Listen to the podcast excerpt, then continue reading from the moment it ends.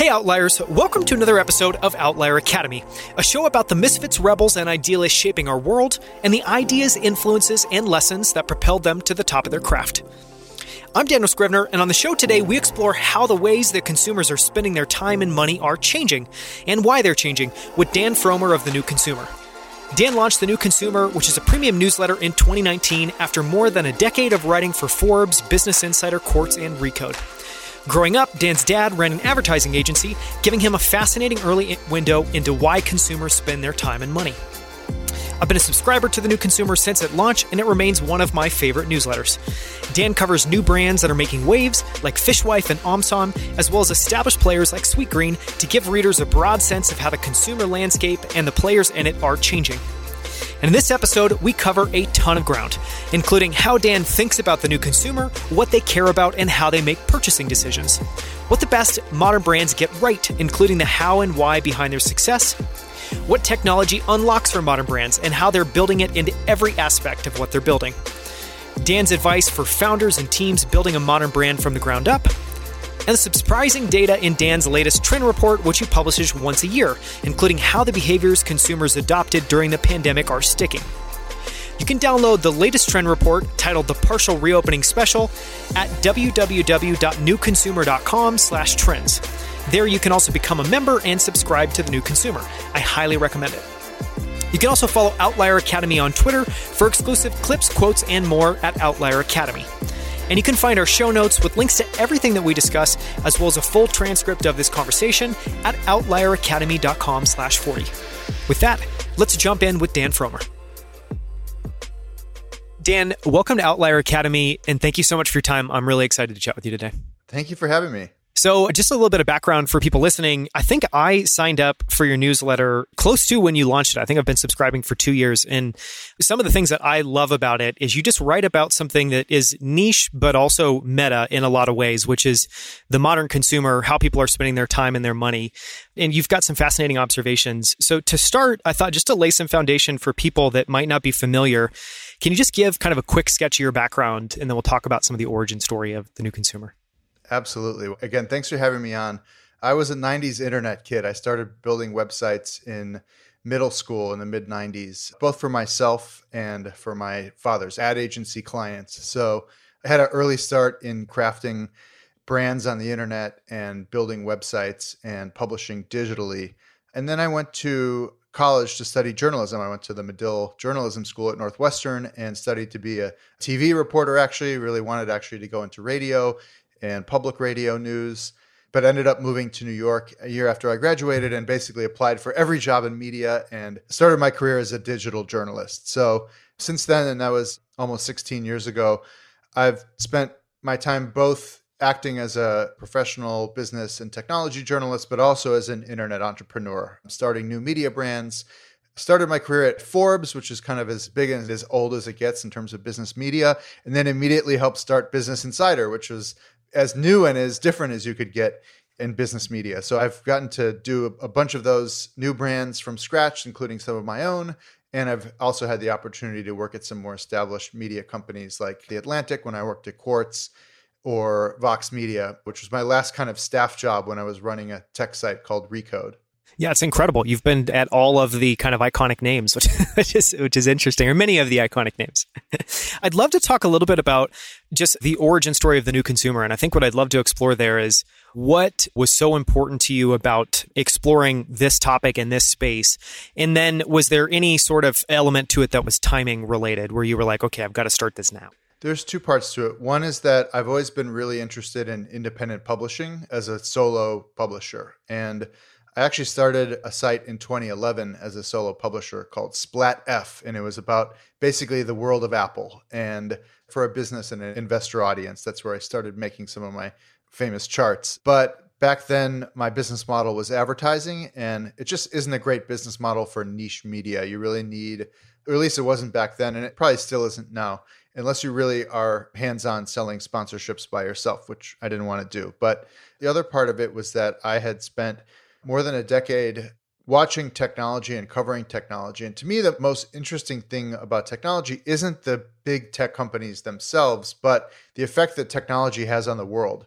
As I say, it's a layer on life. It's not just an industry, it's just part of everything now. Every company has to be a tech company, every product to some degree is influenced by technology. And my personal interest is food, grocery, consumer packaged goods. Like I said, I grew up in an ad household. One of my dad's clients was Gatorade. I got really into Gatorade when I was a kid. And if I ever have two hours to kill, you're going to find me at a grocery store somewhere in the world, you know, just like looking at every single package and really trying to understand what's unique about the market. So, five ten years ago, I started noticing these brands that seemed really new and interesting. I was living in New York and there was a new brand called Warby Parker, which was really taking a fresh look at the eyeglasses industry and competing not only on price but also on style. There was a company called Harry's, which was doing a similar thing for men's grooming. And then there was a luggage company called Away and a makeup company called Glossier. And these brands were really interesting to me, not just because their products really felt fresh and exciting for a younger consumer, but also because of the way they were building their company and their brand. And they were using technology to do it in a way that most big companies and small companies weren't doing before. That's not to say these are tech companies. I think that's a misunderstood thing and perhaps some misallocation of investor resources over that time. But they were digitally enabled in a way, whether it's building a community or doing marketing or customer service or even just simple e-commerce like the e-commerce experience for these companies was just far and away better and different than it was for traditional brand. So i was really interested in these brands. At recode we were covering them a little bit but at some point i said hey you know what? You want to do your own thing again. There's this subscription business model that is new and compelling for independent publishers substack i think had just launched memberful which is this tool i use had been going for a while I must always mention Ben Thompson and Stratechery, which was the pioneer of this model and someone who I had really respected and admired, and said, you know what? Why don't I take all these things and try to do something with them? Let's try to make a publication about the new consumer, which is the person who's buying and shopping at these brands, but also the innovation in the business themselves. Let's write the stories that I want to read because I sure wasn't reading them anywhere else. And let's do some deep dives into this topic in a way that only I can do. And that's what compelled me to start the new consumer. Launched it in March of 2019, so about two and a half years ago, and thankfully been going strong since then. You made some really interesting points there, and I'd love to go a little bit deeper on one of those. And that's that technology is an overlay. And I think similar to you, I think I really started noticing really interesting novel and just the volume of direct to consumer brands that were coming out, but also food brands, whether that's House, whether that's some of the brands we're going to talk about later today, like Sweetgreen or Omsom or Fishwife. But it just seems like we're in the golden age. And I remember, just as a little bit of a parallel to something you talked about, of that these aren't technology brands, but they're enabled by technology. I remember maybe three years ago being at an investor conference and someone, and this was right when Starbucks had really started to get some traction with their app and really started to see some stickiness of people using that to order ahead. And I remember someone on stage was trying to make the point that Starbucks was now a technology brand. And I remember being like, well, that's not true. Their unit economics are technology brand unit economics. The question I want to ask is what does technology unlock for these brands? Does it unlock a better business model? Does it unlock a better connection with consumers? Is it faster to scale? Just any observations there? I mean, all of those things plus so many more. Someone told me this idea once that if you remember the early days of GPS chips in cell phones, everyone thought, okay, well, what's the application of location based services going to be? Okay, well, maybe you'll walk by a Starbucks and, oh, you'll just get an ad for that Starbucks as you walk by, like 25% off or something like that. By the way, some people tried to build that. It hasn't really worked. No one had the idea that if you have a GPS chip in everybody's pocket, you could create a service like Uber where all of a sudden people could, through software that was very easy to install, free to install, in fact. And on this computer that everybody has in their pocket that knows where they are, could build a global fleet of amateur taxis. People weren't thinking like that. And that's just a systems and a network concept that technology really enables. It also does so much more. There's a great company called Lumi based here in Los Angeles that just makes it really easy for e commerce businesses to get really great packaging. That's a process that used to take a fax machine and a lot of connections and a lot of word of mouth. And now, because there's the internet, there's websites, there's e commerce, and there's this amazing systems integrator, all of a sudden you can do things just so much more easily and quickly than you can before. Even just like finding industrial designers or other specialists. there's just so much more consumer choice now and so much more products because technology allows those products to reach bigger audiences more quickly. Everything from like customer service to digital payments are so easy to do now. They were so hard to do even a decade ago. So it's not that every company has to create a new technology in order to be technology enabled, but basically every business, especially we learned this over the last year and a half with the pandemic, every business should be technology enabled to some degree. And it unlocks just so many different opportunities and whether it's growth speed or breadth of growth or just a deeper connection with your customer, all these things are possible because of technology. Yeah, just listening to you say that, it sounds like it's almost like that now technology is table stakes. People expect it to be threaded at all layers of their interaction with a company. And so, yeah, I guess that is the big change. It needs to be embedded deeply. Totally. And it seems obvious, but it should. It is obvious and it's huge. So I'd love to use this as a little bit of a jumping off point to explore a few things really in depth. And the first one is I would love to talk a little bit about and paint a picture of the modern consumer because I think that everyone's aware of the takes of kind of Gen Z that are maybe harsh of you know, what they're like, what they don't like. I feel like you can paint a more nuanced picture. And we were talking before, you were talking about that what you're really doing is you study supply and demand and how people are spending their time and their money.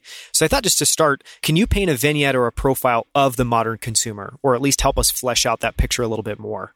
That would be a beautiful thing. The truth is that there's just so many people that everybody is different and it really just becomes society. However, there are some things that I think the modern consumer is more comfortable with technology, is more comfortable with e-commerce, is more comfortable with digital tools and services, more comfortable trying new things, I think. There used to be this idea that the oldest brand was the most trustworthy because they've existed for this long, so their product must work, it must be good. But to me that doesn't really fly anymore because to me technology and science you know developments in science and tech to me say like the company that has been formed most recently should actually be the one using the newest and best stuff. So and i think consumers are much more interested and willing to trust new brands than they ever were before. Trust is kind of a tough topic these days because trust in institutions and government in the media is basically at an all-time low. And so it's hard to talk about trust as anything but a problem area right now. But I do see people trusting new brands and being excited about being a pioneer almost or an early adopter.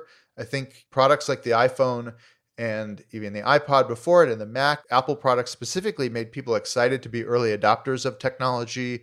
It's kind of bragging rights. I definitely was definitely the kid on the L in Chicago in high school who was very happy to have a, a mini disc player and a Nokia candy bar phone. And I think there is definitely an element of discovery now that people are excited about. Instagram, I think, has been a big part of that. People not only want to be first to a product, but want to show it to all their friends. And it really opens an entire ecosystem. I do a project, and we'll probably talk more about this in depth. I do a project called Consumer Trends, which is a research driven report with a venture capital firm here Actually, I'm no longer in New York, but they're in New York called Coefficient Capital. And one of the things we saw in one of our previous reports is basically younger generations use more brands of products than older generations, specifically in beauty. They use a lot more beauty brands than older generations because this new economy means that you can specialize in something really, really niche. You can specialize in a certain condition, a certain skin condition, or for a certain population. And e-commerce and the internet mean that you can target and reach that small community in a way you could never do before. The old days it was all about can I get the deal for Walmart or Target and be the preferred brand on display there? That's still important. That's still a big part of later mid to late stage growth for consumer packaged goods brands. But today it's all about how can I find my tribe of hundreds and then maybe thousands of people who will really be interested in this specific unique product that I have and we'll talk about it. We'll build a community about it. We'll build a following and an audience and almost sell it for us. And that's really kind of the strategy that a lot of modern brands take these days. I would love to ask, and I may be, this is a shot in the dark, so there may not be anything really here, but I'd love to ask almost the inverse question, which is what do you think is most misunderstood or that most, and this could be legacy brands, legacy brands trying to appeal to the modern consumer, just totally misunderstand and get wrong. But do you see any major misconceptions that are just totally not true that are leading people in a wrong direction? I struggle with questions like that because there's just so much nuance into everything. I would say that big brands are trying to do this sort of thing and they're trying to appeal to younger consumers and they're trying to make more niche products, but the execution is almost always poor.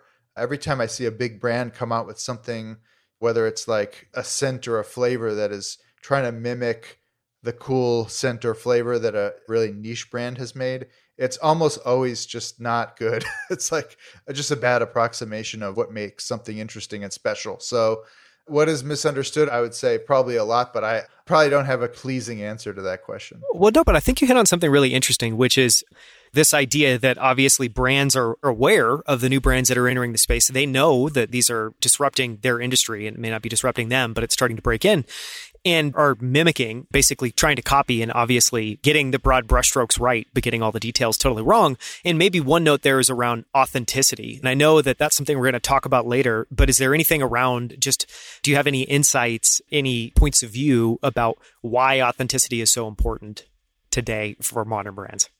I think people see through phony BS in a way that before, again, some of this is just broad trust in institutions. Like you grew up seeing TV commercials and going, oh, wow, these brands, of course they're correct. You know, of course they're right. Of course they know what's best. And then you realize, no, they don't. They don't actually know anything. And now you just have so much more exposure to the people who actually are making things because they really are passionate about it and want to find the best possible thing.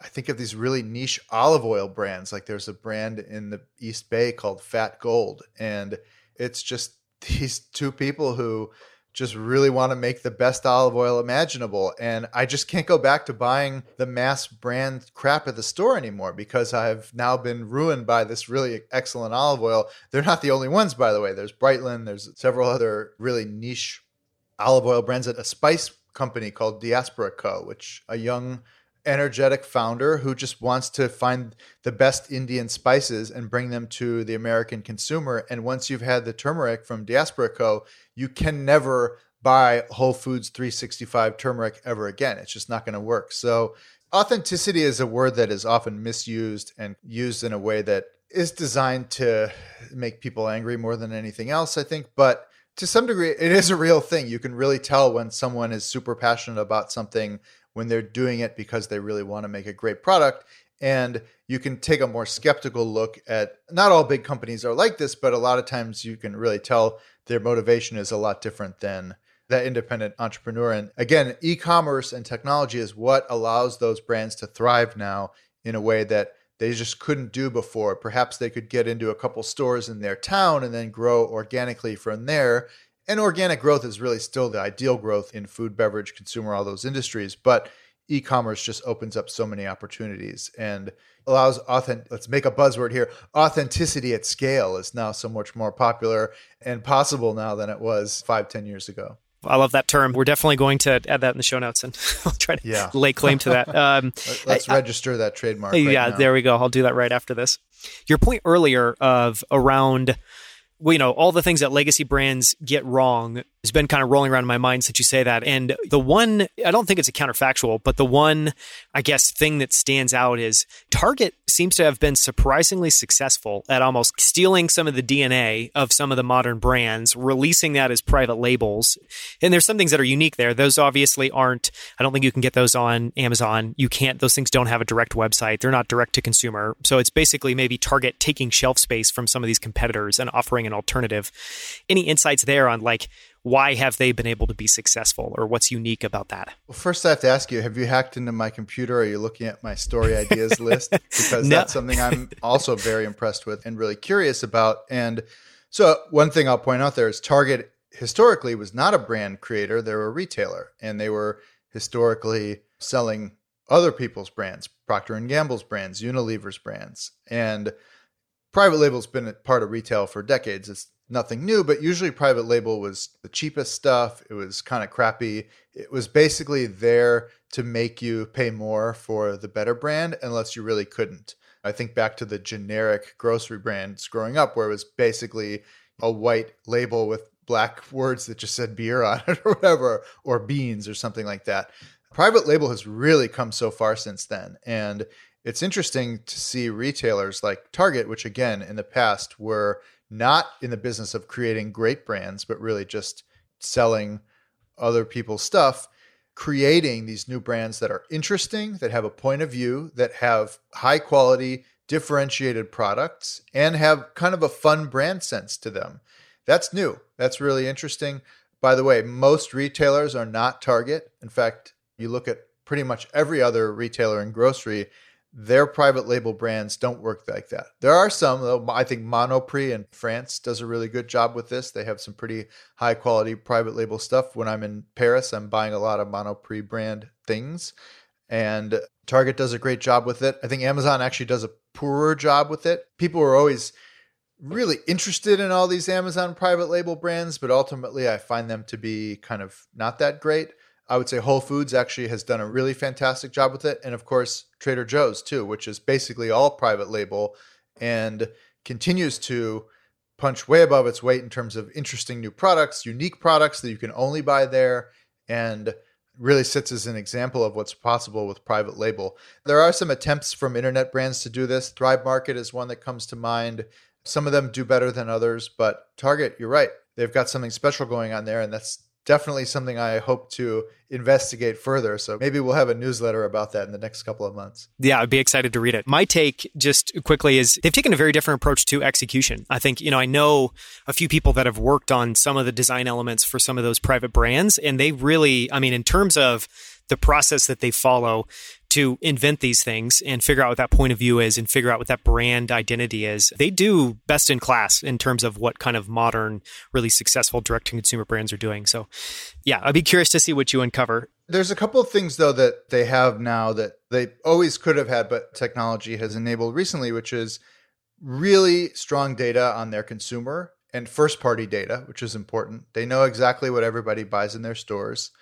They also have control over the execution, as you say. Like they can do everything from the product buy to the brand design to the store merchandising and display. And they don't need anyone else's permission. They don't need Costco to bless them with an end cap or anything like that or any complication like that. They can do it all themselves. And I'd love to see other retailers figure that out too. It really is something that Target is doing in a special way right now. Yeah, I think the merchandising element's really interesting because as soon as you tee up all of those different things, it makes it pretty clear that they have quite an unfair advantage just because it's obviously their store. They control the display, they can take shelf space from other brands. So I'd love to pivot and explore other modern brands. And we were prepping for this. You were talking about that a lot of people are basically fixated on what modern brands are doing. And this kind of goes back to our point earlier of maybe legacy brands are trying to mimic just in terms of the execution or the final look and feel or what's on the surface of these brands. But what's interesting to you is how and why the most interesting companies are doing what they're doing. So I'd love to start there and just talk a little bit about if there are any learnings, any takeaways of what these modern brands are getting right in terms of how and why. To me, the most exciting ones, again, are the ones that have a reason to exist and are also just executing in a way that is very high quality, but also is newly possible because of technology, social media, the internet. An example that I really like recently is called Fishwife. It's a tinned fish startup here in Los Angeles, started by two young women who did not have a background in fishing, in tinning cannons, even in sales, but they were able to kind of have this epiphany about a year ago, if I recall. They were like, hey, we like sardines. How come there's no really good sardine brand that's either from the US or really high quality or just really speaks to us? And this idea of speaking to us, I think, is really important these days because the connection that consumers have with brands is deep and also is kind of ongoing, is constant. If you are a daily Instagram user, which hundreds of millions of people are, maybe it's a billion, you're coming in contact with these brands every day and they become a part of your life in a way that they weren't before. They're storytellers, they're publishers, they're world builders. And if you look at Fishwife, first of all, these two women were able to source smoked salmon, smoked trout, sardines with no background they just were able to source it. And some of that is through old school word of mouth, cold calling, walking up to people, taking trips. But some of it is possible because of the internet, and certainly reaching their customer base is possible from the internet. They were able to build a really interesting brand with very organic and analog drawings, basically, as their brand and their voice. And it really reflects them, too. I've had a chance to chat with them and meet them in person and it's really them. And that just was really hard to do before. Like you could do that again on a small scale. You could start a brand and sell it in a couple local stores or something like that if you were lucky. But the fact that they've been able to build a clientele across the US and get featured in a ton of newspapers and websites and newsletters and magazines. And now you're starting to see it in more stores here in LA, especially. It's really cool. And to me, it's just a really great example of something that you can create in weeks or months. And I won't say that they've scaled it. I mean, I'm sure their volumes are higher now than they were a year ago before they were selling stuff, but they can scale it. And they can start it from scratch in a way that is really interesting and unique. And not to say there's a blueprint that everyone should follow, but it's a great example of what's possible now. There's another one called Omsom, which was two sisters in New York, Vanessa and Kim Pham, who grew up in a Vietnamese American household. They started this sauce company called Omsom because it's actually really hard to find really high quality Asian sauces. You know, that the stuff in the food aisle, and actually, there's a really great story in the New York Times recently about how the ethnic food aisle still lives on despite the fact that it's just a flawed concept. The sauces you could buy in the ethnic food aisle are nowhere near as good as the ones that Omsom was able to create. Again, with no real background in food or consumer packaged goods or branding or anything, that they've been able to put together a really compelling brand that has great visuals a really, really terrific product that reflects this commitment to really obsessively finding the best products. They also have an interesting model where they work with chefs to develop the recipes. They source really, really hard to find stuff. I believe there was yuzu was something, or there was some sort of citrus that they were able to get into a, a shelf stable packet that's just really hard to do. That just makes it taste like 10 times better than any sauce you've ever had from a jar or packet. So, and have this fun brand, and they have a great newsletter that comes out, and they're living the brand essentially in a way that in public, on social media, globally, to a large audience of people who are really into them, this is new, and this is what I find really interesting. Yeah, those are fascinating examples.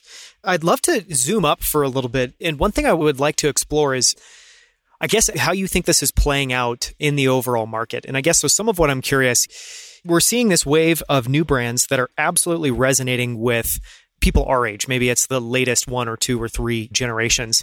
And I'm curious, maybe one way of thinking about why that's happening now is previously in all of the grocery stores and in Target, there were no brands that spoke directly to this generation. So we're just seeing a new wave of brands that is able to capture a whole new audience that's basically going on the shelf maybe is stealing a little bit of shelf space, but not potentially too much. It's almost just like there are now products coming for this latest generation. It's maybe one way of thinking about it. Another one would be that this is truly displacing older brands and it's going to cannibalize the industry. Have you spent much time thinking about that? Do you think that these brands are really cannibalizing some of the older brands, or is it just they're taking a small footprint now, but you think they're going to continue to grow and grow and grow? I think they're growing the market. I think these brands probably never get as big as some of the legacy brands do just because they're more specialized. The audience for a $10 can of smoked tuna is probably going to be smaller than the audience for a 45 cent can of tuna in spring water just because of the realities of economics. I think they're growing the category. And by the way, it's interesting both of these brands started as direct to consumer. Both of them aspire to be in retail. Fishwife has done some local retail retail is a scaling game basically and direct to consumer allows them to start iterate and find a community without any permission of any buyer at a retailer who takes a year and a half to make any decision without any permission without having to pay a slotting fee without having to do co-marketing with retailers. It's a really interesting thing that is again pretty new. Do they eventually replace and displace legacy brands? Yes over time. If you look at where the growth is happening in the food and beverage and cpg industries it is in smaller and medium sized brands. But the big brands still have a lot of control over retail where most stuff is still sold. To me what's interesting though is that and the pandemic has really accelerated you hear this word a lot accelerated the shift to e-commerce. And let's look at the food and beverage industry or grocery for example. It is a trillion dollar industry in the US just in the US, a trillion dollars. And before the pandemic, it was single digit percentage e commerce.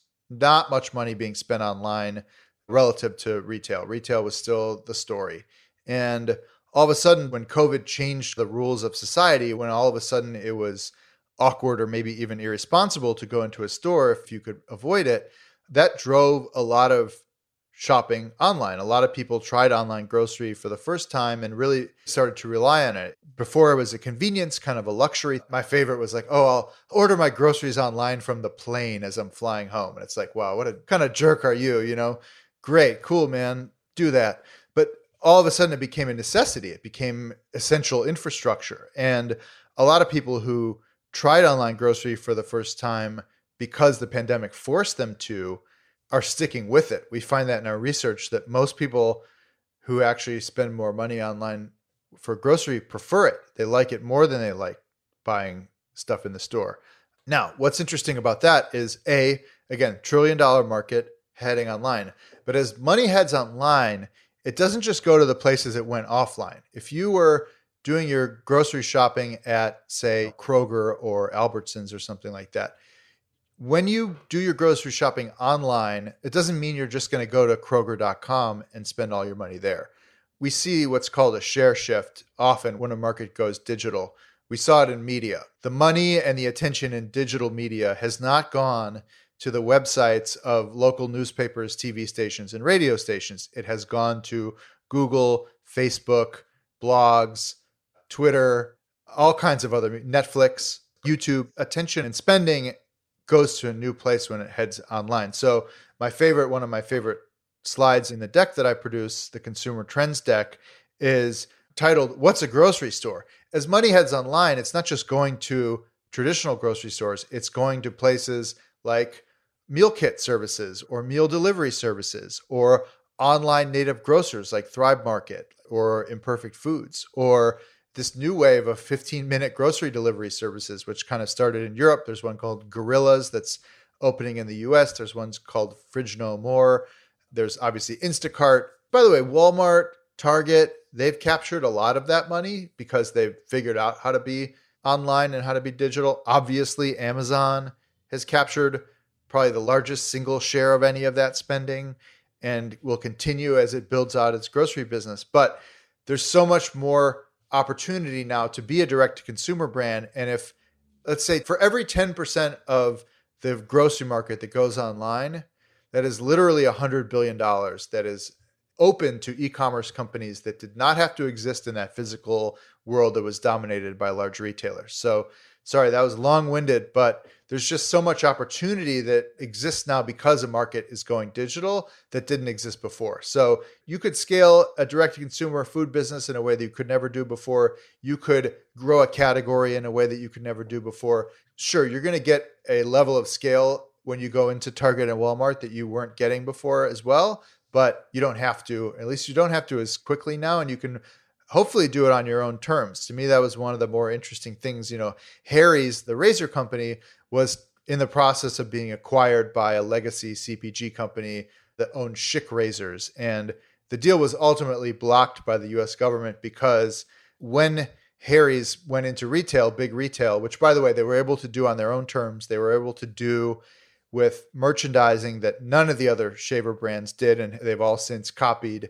But it was such a boon to their business and it actually reflected in lower pricing in the market in a way that it was actually an antitrust problem for them doing this deal. So there is still a lot of power to be a big retailer and there's still a lot of pricing power that you can get once you get into big retail, but it's no longer an essential. Yeah, so Harry's is a fascinating example, which you just alluded to and shared a little bit there of an incumbent brand really helping to change the market and upset pricing and upset positioning and upset all of the brands that are there. I think that's a fascinating one.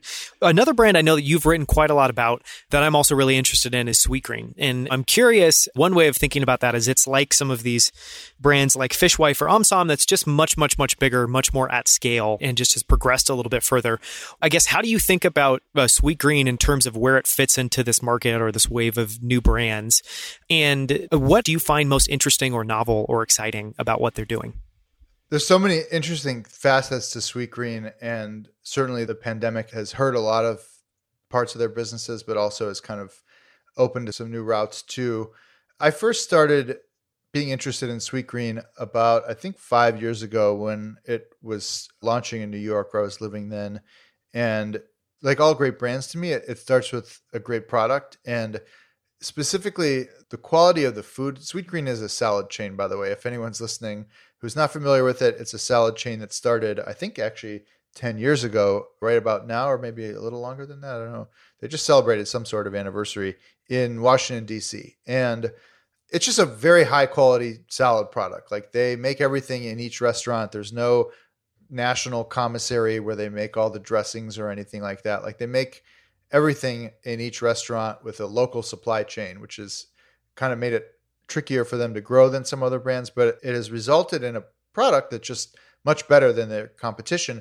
Specifically, I would say the dressings. Like their dressings are fresh and they're higher in acidity and lower in sugar than most salad dressings because they're fresh. So to me, that was always a differentiator. You were just getting a salad that just tasted so much better, so much fresher at Sweetgreen than you were getting anywhere else. But they also had really great branding. They had really great content. They were making these newspapers in their stores. Their store design was cool. There was a scene there, there was a line. It was a little obnoxious to stand in the line for 20 minutes to get your lunch, but it was also the best people watching of the day. So it worked. And they were able to scale to a point in New York and DC, and now they're open in a bunch of cities in a really compelling and interesting way. But they also were taking really novel approaches to their business too. They started something called the Outpost program, where basically a company could put a shelf in the corner of the Sweetgreen office. And this was before they offered delivery to just anyone. And your coworkers could order Sweetgreen to be delivered at lunchtime to the office. You know, there was a cutoff time and it was free delivery. And it basically meant that you didn't have to go wait in the line. But only Sweetgreen was delivering to that shelf in the office. And it was just this brilliant co branding thing. And Sweetgreen is ostensibly healthy, so it, it made companies kind of look good, like, hey, we're looking out for your health. We're inviting this cool brand into our space.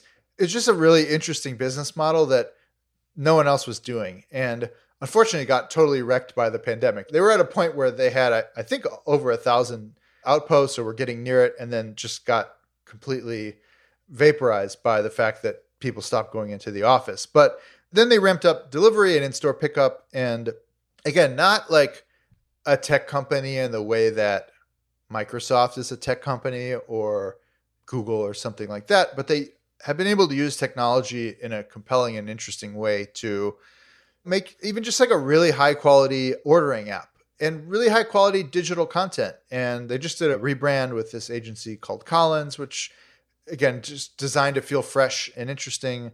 And I think they just get the younger and more modern consumer in a way that pretty much few or no other fast casual restaurants do. I would say one that has continued to impress me is Chipotle. They have also done digital very well, and it shows in their results. They've been able to, and obviously Starbucks too, but Chipotle has been able to continue to grow their digital business during the pandemic, which again made everything really hard for a lot of restaurants. But the ones that really figured out digital, figured out how to be I hate this term, but omni-channel have been the winners. And that's the lesson here is the ones that figured out how to use technology to the best of their abilities are the ones that are going to be stronger and more resilient no matter what happens. You know, we thought everything was reopening and every restaurant that had set up a little provisions corner has since shut those down. A lot of the restaurants that started doing online ordering have stopped offering takeout. Some of the more sit down type places that had kind of tried doing delivery and takeout have curbed that back. With Delta variant, like we don't know what's going to happen this fall and this winter. So the ones I think that figured out how to be nimble and how to be digital and really improvise during the pandemic, I think are the ones that are going to be the strongest going forward, even as things get weird in ways that we didn't anticipate before. Yeah, you made so many great points there. But I think one that I've definitely felt is food brands that have just an exceptionally good app or an exceptionally good ordering experience, whether that's in the app or on the web. But Sweetgreen is amazing. Chipotle is great. Another one I've been really impressed by recently is Shake Shack. And initially, I think I was, if you were to ask me a couple of years ago, I would have thought, you know, it's, I think that brand, that concept is maybe ultimately limited. Now I'm like, they're doing just incredibly well. You know, they have chicken now, they have burgers, they've just expanded. It's all super fresh, it's digitally enabled, and it's a great experience that way. Anyways, it's just interesting to think about too how quickly they've been able to kind of make that pivot and turn into a great digitally enabled experience. It's funny because it's crucial for getting repeat business and for just making it really easy for people, reducing friction to ordering. The other interesting thing about digital orders is it can be much more profitable for the restaurant. Chipotle talks about this a lot on their quarterly earnings calls because if you think about a Chipotle restaurant, there's that line that you kind of wait in at lunchtime, and then a person is making your food while you're standing there waiting for them.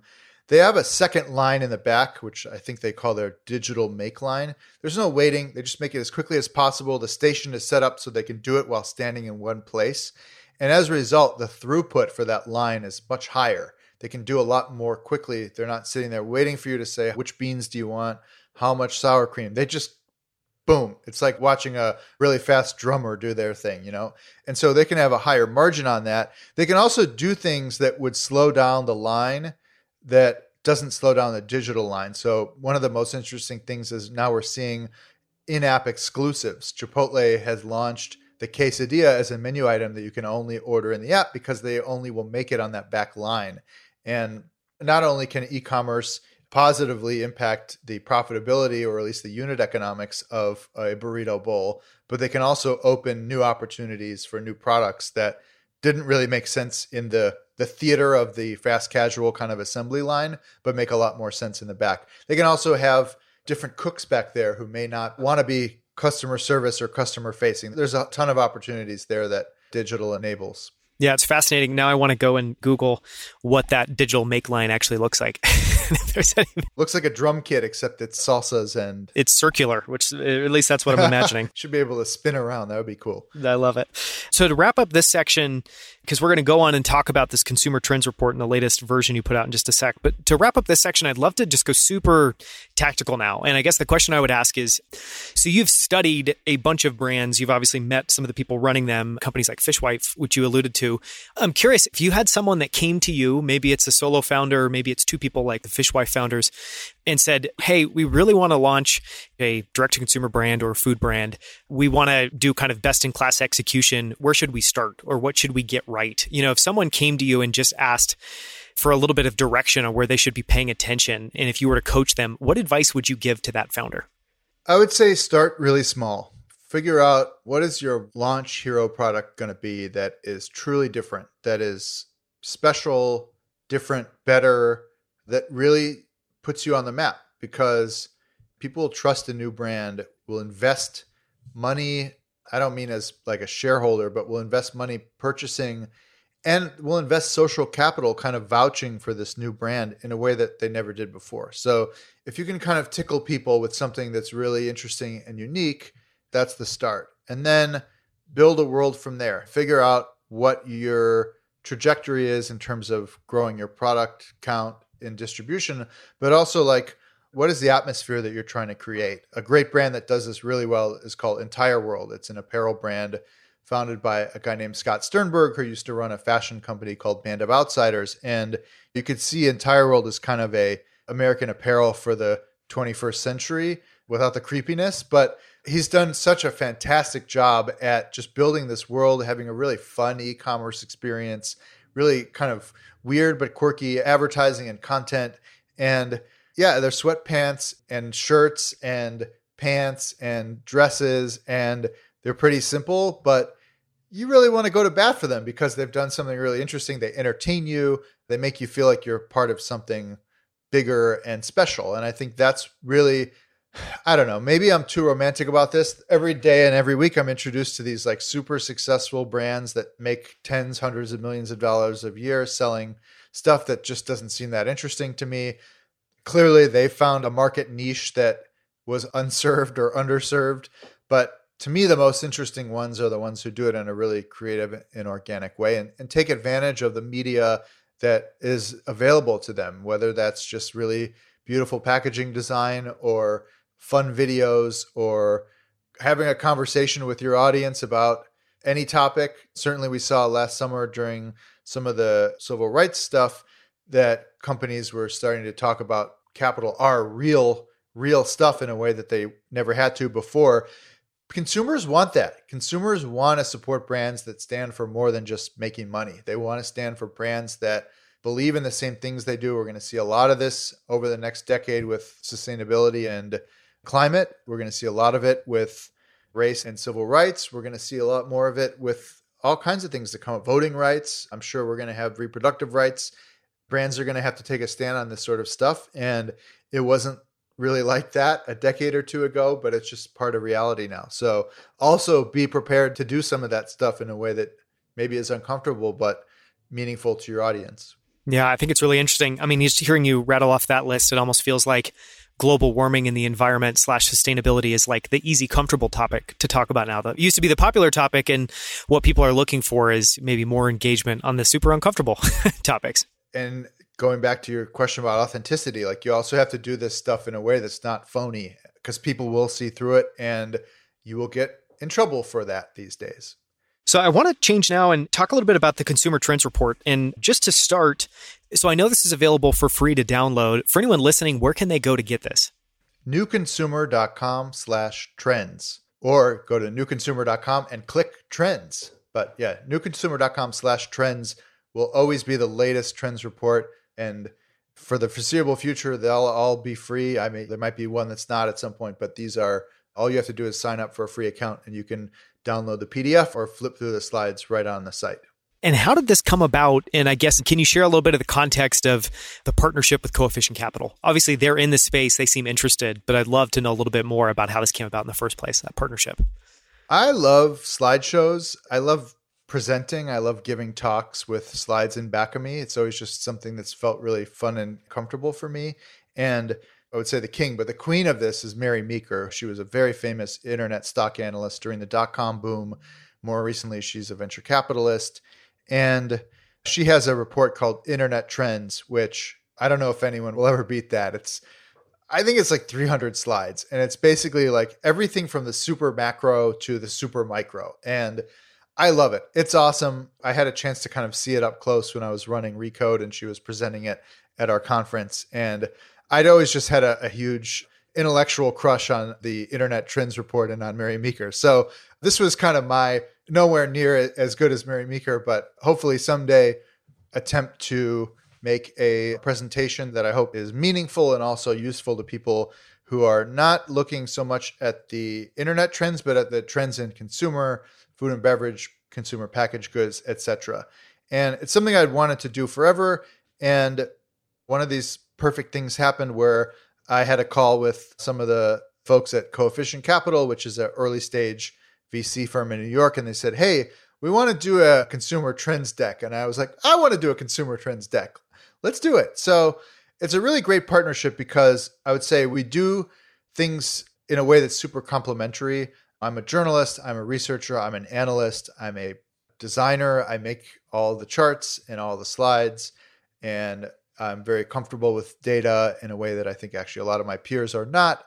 I love telling stories through charts. To me, it's just a really fascinating medium. You can see it, you turn business into art in a way that you can't do with words. They're also super visceral, I feel like, you know, depending on the chart. Yes, exactly. Right and they can be very dramatic as well. And the coefficient folks obviously have a much deeper look at companies than I do because they are shown financial information and told stories that I'm not. They also have, you know, background in, investing and very helpfully, their senior associate, a woman named Natalie Borowski, is a former McKinsey consultant who knows how to run surveys. And therefore, we've been able to run now twice this proprietary consumer trend survey of over 3,000 consumers, asking them the questions we want to ask them, not relying on third party surveys, and being able to really understand the topics that we want to go deep on. And so that's why it's been a really great partnership to me because I get to leverage their skills that I don't have, and they get to leverage me in a way that would be impossible to do on their own. So it's a perfect collaboration in that sense. We started last December with the first consumer trends report. COVID was a really fascinating thing that happened to the world, and especially in commerce and across the consumer landscape, because again, there were these arbitrary rules that, not arbitrary, there were societal rules that were set up to prevent people from getting sick, basically, social distancing, work from home, shop online. Retail stores, a lot of them were closed for a long time. Gyms were closed, bars and restaurants were closed, and it forced consumers to adopt new habits and it forced businesses to adopt new ways of selling and marketing. So, our first report, which was over 100 slides, was trying to figure out which of these habits are actually going to stick. You know, it was one thing, yeah, everybody made sourdough bread and bought puzzles last April, but then they stopped. But what are the changes that are going to be more structural and longer lasting and more meaningful? And we zoomed in on a few markets, including online grocery, beauty, digital fitness and home exercise, and a few others. And we ran this survey and we did a combination of kind of aggregating the best possible data that was from either government sources or from other companies. Like OpenTable has been publishing their reservations throughput for the last year and a half. The TSA has been publishing checkpoint data for the last year and a half. The MTA in New York has been publishing subway ridership there's a company called Kastle that makes Kastle with a K that makes the key card reader in your office building that's been publishing the data from their key card readers to show how many people were coming in the office. So there's just this fascinating data that's been out there that we aggregated and then also combined that with our proprietary survey data. So we were able to find out not only how people were adopting these new technologies or these new consumer habits, but also whether they liked them or not, whether they wanted to continue with them. So, this most recent report was supposed to be about this great reopening. We were thinking, okay, the vaccines are up, the virus is down, life is going to be booming for the next several months. Well, of course, the Delta variant has really put a damper on that as well. So, we called it the partial reopening special and essentially taking a look at okay, last December we said these things were really working. Online grocery, big thing digital fitness. It's been more than six months now. What's sticking? Is this actually the future or not? And so we were able to repoll a huge consumer audience, see what people were still excited about, what they were still doing differently. And we also work with this company called Earnest Research, which tracks consumer spending with credit and debit cards. We were able to see that things like online grocery, which really shot up during the early pandemic, have actually sustained that growth really interestingly. And actually, people now prefer online grocery more than they did last November. 45% of the people we polled last November who said they had switched to online grocery preferred it then. Now 61% of people prefer it then. If we look at a field like fitness, 82% have switched more to exercising at home. Sorry, 82% of millennials, 72% of all consumers. Three quarters of the millennials say they prefer it two thirds of all consumers say they prefer it. So this is the kind of thing where it's like, okay, we had this world of gyms, of equinoxes, of fitness centers. Now all of a sudden people are forced to work out at home, use the Nike training app, buy a Peloton or a tonal gym or whatever it is. And here we are now a year and a half later, and they still actually prefer it in really large numbers. So some of these changes that happened during the pandemic are not fads, but they seem to be not necessarily permanent because what is ever permanent, but long lasting shifts. And again, to go back to that online grocery share shift, anytime money moves from one place to another, it's up for grabs. So there is a massive opportunity in these markets for new players to capture that growth. And we love having data that confirms our assumptions and not just this idea. So, those are some of the takeaways from the report. We also looked at a couple other topics Fortunately, the pandemic has really exacerbated the inequality in the US. And we have some really interesting research on how people in different income brackets feel about their financial well being, about saving money. We asked everybody if they believe in the American dream. 68% of people in America believe in the American dream, but it's quite different depending on your situation. Younger people, Gen Z, only 56% of Gen Z believe in the American dream, 80% of the silent generation does. 72% of people who are fully vaccinated for COVID believe in the American dream, but only 60% of people who are not fully vaccinated. So we got to see some interesting shifts there. And then also this idea we were tracing about the roaring 20s. And I think this was more apparent perhaps before the Delta variant, but there was this belief that maybe this next decade was going to be off the charts in terms of people just really celebrating life, traveling a lot, drinking, partying, living kind of a more wild life. That definitely seems like it's kind of not necessarily going to happen, at least not right away. And we were able to kind of tell that story through data, both from partners and also from our survey. And really, the one thing that people said they were going to do more than anything else is still spend time outdoors. So great for campgrounds and rental car companies, not so great for music venues. Well, we'll see. I don't know. Who knows? It looks like Lollapalooza was not a super spreader event after all. So, although we'll see. I don't know if it's been long enough, but maybe still some hope for large concerts. Yeah, Roaring Twenties still TBD. I would say. Yeah, okay, I like it. There's so many fascinating insights in that report, so I definitely encourage people to download it and read it. One thing I wanted to ask you is, you talked about that last time you surveyed people, you got one reading of how much they liked that behavior, how much they like this new way of doing things, and now that's gone up. I'm curious, do you read into that at all? And what is the insight there? Is it just that obviously change is uncomfortable and then people get more used to it? Is it that they changed and these things also got better? I guess any thoughts on why people have gotten so much more satisfied over time? Both of those. I mean, certainly the idea of something that is novel and then becomes an ingrained habit or something you rely on over a longer period of time, hopefully you're going to like it more than when you first started. I could see people feeling the other way around too about certain things as well. But these are for profit businesses, you know, Amazon, Instacart, Walmart. Theoretically, they should be investing huge sums into improving the customer experience. And in many cases, they have. It's a lot more convenient and robust of an experience than it was a year ago. Maybe not like what you would really have dreamed it would be, but you can order groceries online and have a reliable delivery window or pickup window, which was not possible during the peak lockdown. So the products and services have gotten better. They're starting to differentiate more. Again, there's this new crop of these 15 minute delivery companies, which is pretty interesting.